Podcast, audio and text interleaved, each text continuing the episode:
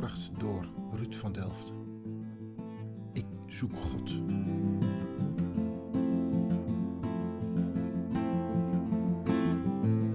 Ik ben wel kritisch geweest, ja. Ja, ja, ja. Ja, maar over het algemeen is filosofie niet nuttig, zeg maar. Want filosofen die maken problemen alleen maar moeilijker dan ze waren, denk ik. We hoorden hier de stem van André. André is filosoof. En ik ben nieuwsgierig hoe de filosofie denkt over hoop. Dus dacht ik, ik ga hem vragen om daar wat van te vertellen. Maar tot mijn verrassing is hij ook natuurkundige. En zelfs twee jaar muziekles op het conservatorium. Kortom, ik was nieuwsgierig en ik hoop jij ook. Veel plezier met het gesprek over Er is hoop volgens de filosofie.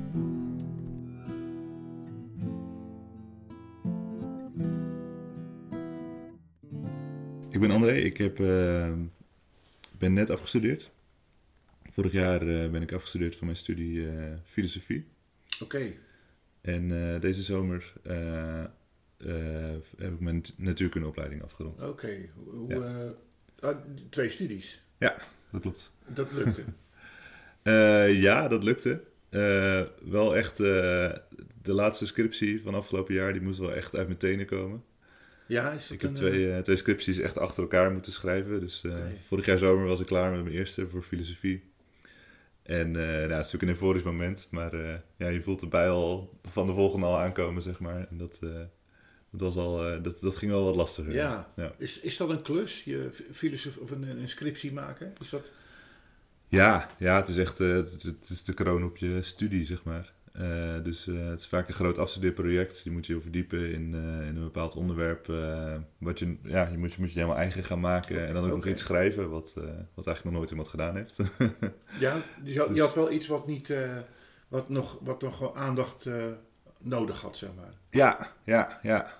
Ja, bij filosofie heb ik me verdiept in, in Heidegger, de techniekfilosofie. Heidegger. Ja. Oké, de techniek van filosofie. Ja, het is fascinerend dat ik daar tegenkwam. Heidegger, die, ehm, eh, hij, komt, hij heeft zich daarmee bezig gehouden in de jaren 50, dus al een tijd terug.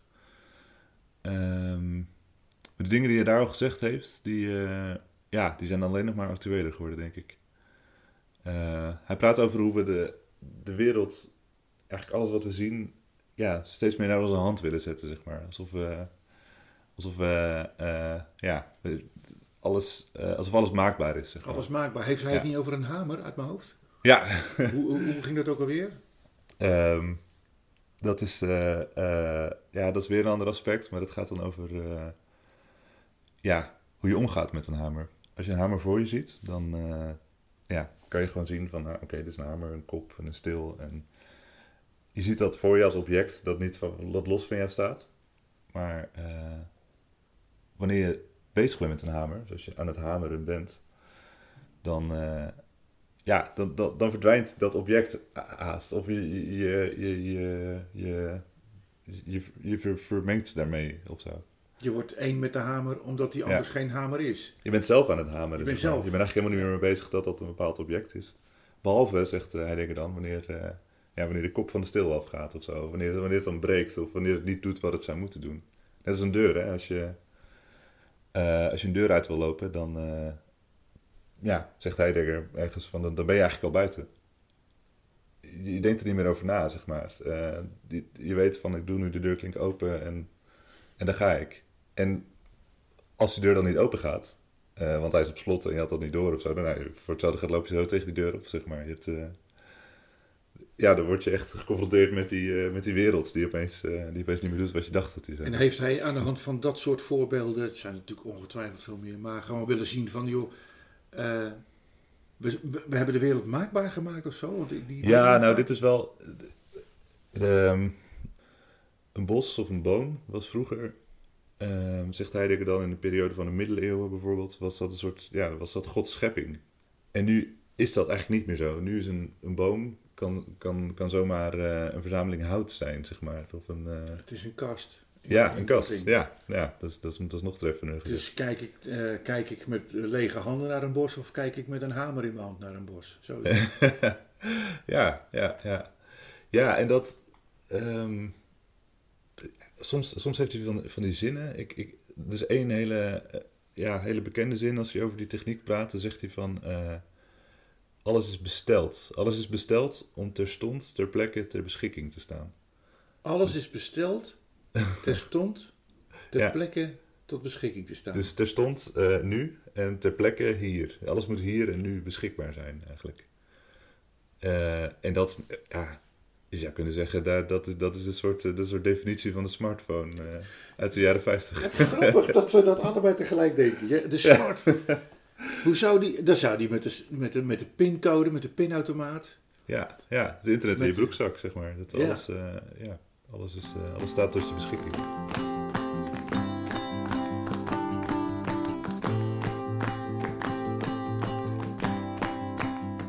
Wat, hoe, waarom, waarom filosofie? Ehm, ja, ook weer zoiets. Ook, dat is ook weer iets dat, dat, dat, dat, dat, dat, dat dan intuïtief is gelopen bij me of zo. Ik, ik merk dat vaak. ik, ik heb dat, als ik terugkijk op mijn leven, dan denk ik van vaak zijn hele belangrijke keuzes toch, eh, toch heel eh, eh, plotseling of Oké. intuïtief gemaakt. Dus ik vind oké. dat interessant. Als je nou niet filosofie had gedaan, had je je natuurkunde dan op een andere manier afgerond, denk je? Je, je bedoelt of ik het met meer plezier had afgerond of, de, of Mm, andere inzichten. andere inzichten? Ja. ja, ik vraag me af of ik. Eh, of ik zo. Of ik, misschien dat ik, dat ik er toch wel meer in was be- beland, zeg maar. Dat ik echt wel die wereld in was gedoken. Misschien een promotie zou hebben gedaan in de, in de natuurkunde. Dus dan studeer je verder eigenlijk. Ja, ja, ja. Eh, maar over het algemeen is filosofie niet nuttig, zeg maar. Want filosofen die maken problemen alleen maar moeilijker dan ze waren, denk ik. Oké. Denk dat je dat zo zou kunnen zeggen. Ik denk dat dat heel mooi is. Hey, en, en eh, want ik, ja, dat verwondert mij dan ook wel even in het, het voorgesprek wat we hadden. Maar je hebt ook nog even conservatorium gedaan, of wat, wat was dat ook alweer? Eh, Ja. Dat deed je eigenlijk daarnaast of zo, of niet? Ja, ja. Ik besloot toen om eh, een soort tussenjaar te nemen. En eigenlijk eh, ja, gewoon eens te gaan, ja, gaan snoepen. gaan, win- gaan winkelen, zeg maar. Weet je, sommige mensen besluiten om een reis te maken in een tussenjaar. Maar ik, ik heb gewoon allemaal verschillende vakken gekozen. Dat is het mooie, vond ik het mooie aan de universiteit. Is dat je met, ja, met, je met je opleiding, met je inschrijving... heb je eigenlijk de mogelijkheid om ja, bijna al- alle vakken te volgen die je wil. Eh, conservatorium, piano, begrijp ik? Ja. Eh, natuurkunde en filosofie. Ja. Dus, dus in feite, de filosofie zegt, eh, hoe moet ik dat even zeggen, hier heb je de gereedschapkist. Mhm. Bij de, bij de conservatorium krijg je dan, hoe, hoe mooi heb ik hem geverfd, die kist. en en de, de natuurkunde zegt van, nou, dan gaan we er ook nog wat mee doen of zo. Het is een beetje een driehoek waar wat ik denk van, dit is wel een heel raar uiterste. Het zou wel uiterste, ja. Het zou wel uiterste, ja. Maar Beleef je het dat past- zelf ook?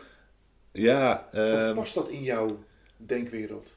ik denk het. Ja, in ieder geval natuurkunde en filosofie. Ik heb altijd gezegd van, volgens mij eh, is dat dezelfde soort houding, zeg maar, bij- mij geweest. Het is Ja. een soort vragende, vragende houding, denk ik. Maar het zijn andere soort vragen die je stelt.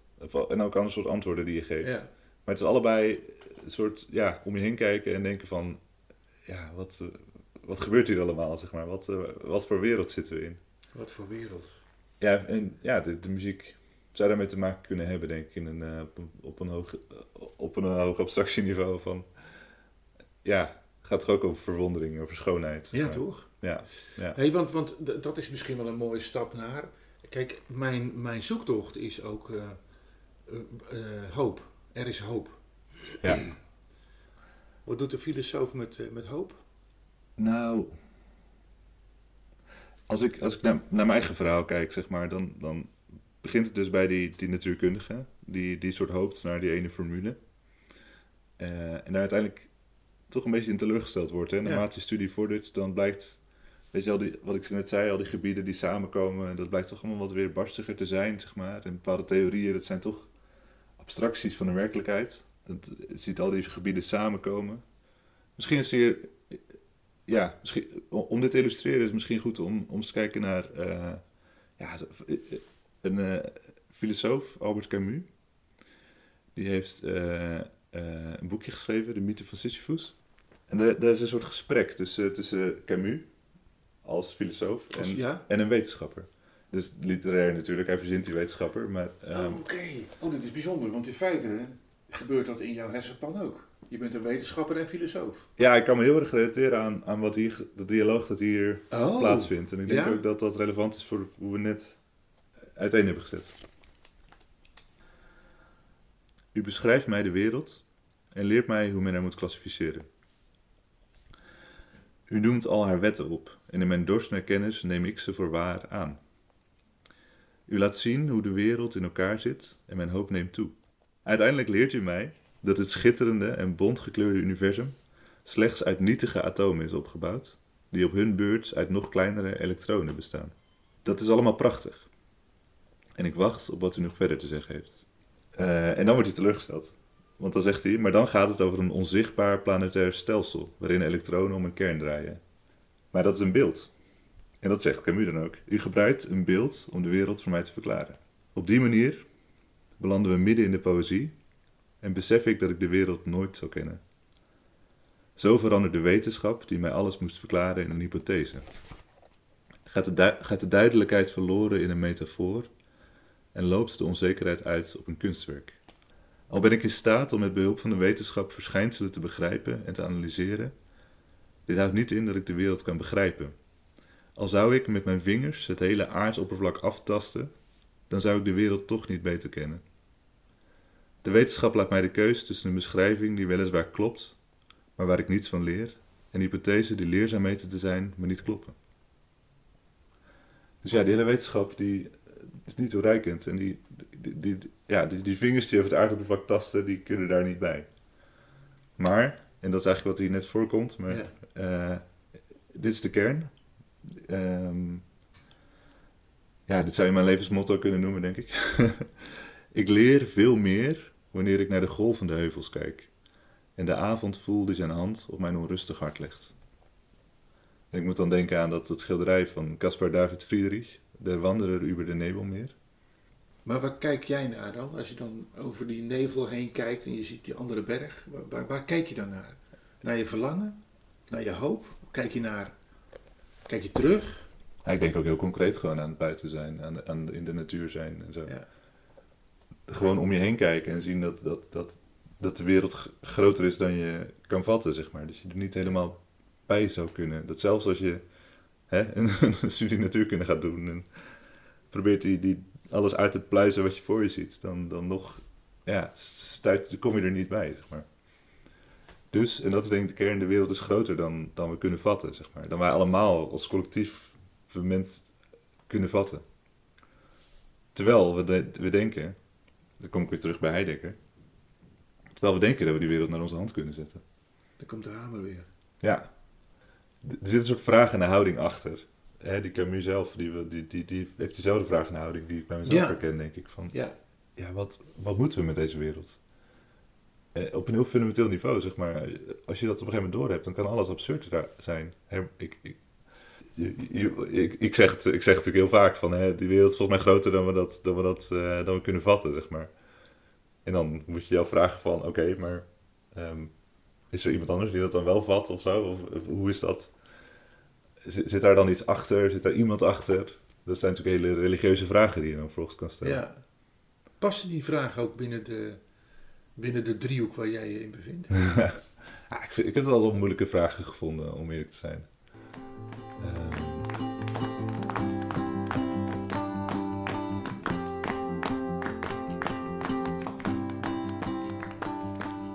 het gevaar is namelijk dat. eh, het voelt bij mij soms alsof, alsof wanneer je dat gaat antwoorden, wanneer je daar een, invulling aan gaat geven, aan datgene wat erachter zit, wanneer je dat God gaat noemen. En de christelijke God gaat noemen, zeg maar. Dan kan je, er ook weer, kan je het ook wel weer heel erg proberen te vangen. Ja, Met, daar doe je met, het mee tekort, was je. ja, met misschien weer diezelfde houding als, als waarmee we die wereld proberen te vangen. Probeer dan ook God te vangen eigenlijk, of het goddelijke. Of... En daar ben ik altijd wel waakzaam voor of zo. Niet per se, het het is niet dat ik een aversie heb tegen, tegen geloof. Ik ga zelf ook naar de kerk, eh, met veel plezier. Ja, je komt hier in feite bijna filosofisch over de, de beperktheid van alles. De filosoof denkt een heel eind te komen, de natuurkundige denkt een heel eind te komen, de theoloog komt een heel eind, vindt hij. Maar uiteindelijk denk ik dan, eh, volgens mij is de enige die hier ergens werkelijk gelijk heeft, is Bach. de muzikant. De muzikant. Ja, ja. Ja, dat, eh, ja, Bach, dat noem je er wel in. Ja. Dat, eh, die heeft wel een bijzonder plekje. Ook bij jou, ja? Ja, ja, ja. Wat doet Bach jou? Het, Bach, dat heeft heel lang geduurd. Grappig dat je het opbrengt, maar ehm, ik heb nooit... eh, ehm, eh, toen ik ben begonnen met piano spelen, heb ik nooit echt Bach gespeeld. Want eh, Bach is, ja, is een van de eerste eh, echt grote klassieke muzikanten natuurlijk, maar hij is echt rete moeilijk. Eh, soms, je hebt wa- wat je noemt fuga's en dan moet je soms vier stemmen door elkaar spelen, zeg maar, Ja. met, met je twee handen. Dus je denkt, ja, maar Ja. ik heb nog twee extra handen nodig. Zo. En het is polyfonie in de zin dat elke noot telt, zeg maar, dan de fuga van Bach. Omdat elke noot die hoor je en die is heel kwetsbaar. Maar wanneer je dat dan goed onder de knie hebt, dan ja, dat is toch ook wel weer heel mooi. En dat heb ik pas later geleerd. Dus op het conservatorium, toen ik daar kwam, toen kwam mijn docent naar me toe. Die kwam erachter dat ik nooit Bach speelde. En die zei van, eh, hoe is het mogelijk? Dit, eh, dit ga ik me niet laten gebeuren. je denkt dat je hier les kan krijgen op het conservatorium, maar je hebt nog nooit Bach gespeeld. Je was bijna de deur geweest. ja, haast wel. Dus, eh, ja, dus ik moest beginnen met Bach, daar in, in- bij de muzieklessen. Dat was echt een worsteling. Echt, echt, echt, eh, echt een worsteling. Ik ben eerder moeten stoppen met die muziekles op het conservatorium. Maar een van de laatste dingen die ik heb gespeeld was een fuga van Bach. Daar heb ik een jaar over gedaan om dat in te studeren. Ik ken hem alleen nog een paar fragmenten daarvan. Eh, dat was, ja, dat was fantastisch om dat te kunnen spelen, zeg maar. En hoe meer je dat, als je dat dan zelf gaat spelen, dan ga je ook doorkrijgen van wat een schoonheid er in die muziek zit, zeg maar. Heel veel van die melodietjes die dan op verschillende plekken weer terugkomen en dan weer omgekeerd zijn of twee keer zo lang gemaakt worden en allemaal mooi in elkaar passen als een soort, Ja. ja, een soort harmonie die, die ja, ja, iets goddelijks heeft. Ja? Ja? Ja, dus ik, ben- ik ben die schoonheid daarvan gaan inzien. Eh, dat, heeft, dat heb ik echt aan mijn eh, docent eh, van toen te danken. Dat was, eh, ja, ik ben er heel dankbaar voor dat ze me dat geleerd heeft. Ja, Goed man. Zou je een stukje willen spelen? ja ik, ik ken nog wel een... st- ik- Er is één stuk dat ik, waar ik laatst aan begonnen ben. ehm, wat een prachtig verhaal heeft. Het, heet, het heeft de titel Voor deine troon treed ik je niet. Dus voor uw troon treed ik toe, denk ik. Eh, en als ondertitel Wenn wir in hoogste noten, noten zijn. En dat is in het Duits betekent dat wanneer we in de hoogste noot verkeren. Maar volgens ja, ik hoop dat daar ook die woordspeling wordt gemaakt natuurlijk met die noten. Oh, wat goed. Wanneer we in de Ja. hoogste noten zijn. Ja, ja.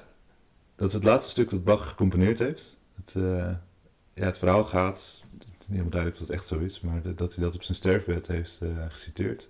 Zeg maar zoals Mozart eh, zijn laatste, ja. Van het requiem, ja, het requiem inderdaad. wat hij niet afgemaakt heeft. Ja. Zo heeft Bach, eh is dit een van de laatste stukken die Bach heeft eh, ge- geschreven. En dat is, ja, dat, is- dat is prachtig.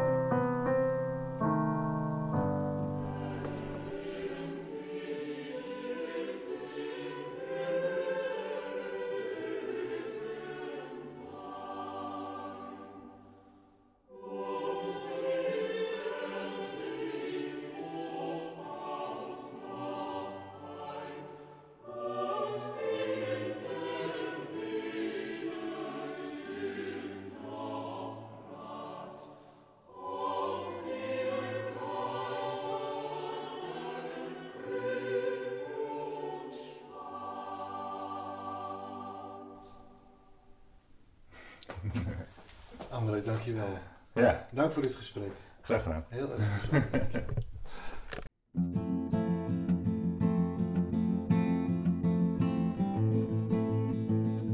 God zoeken is een podcast die ik maak om met mensen in gesprek te komen over God.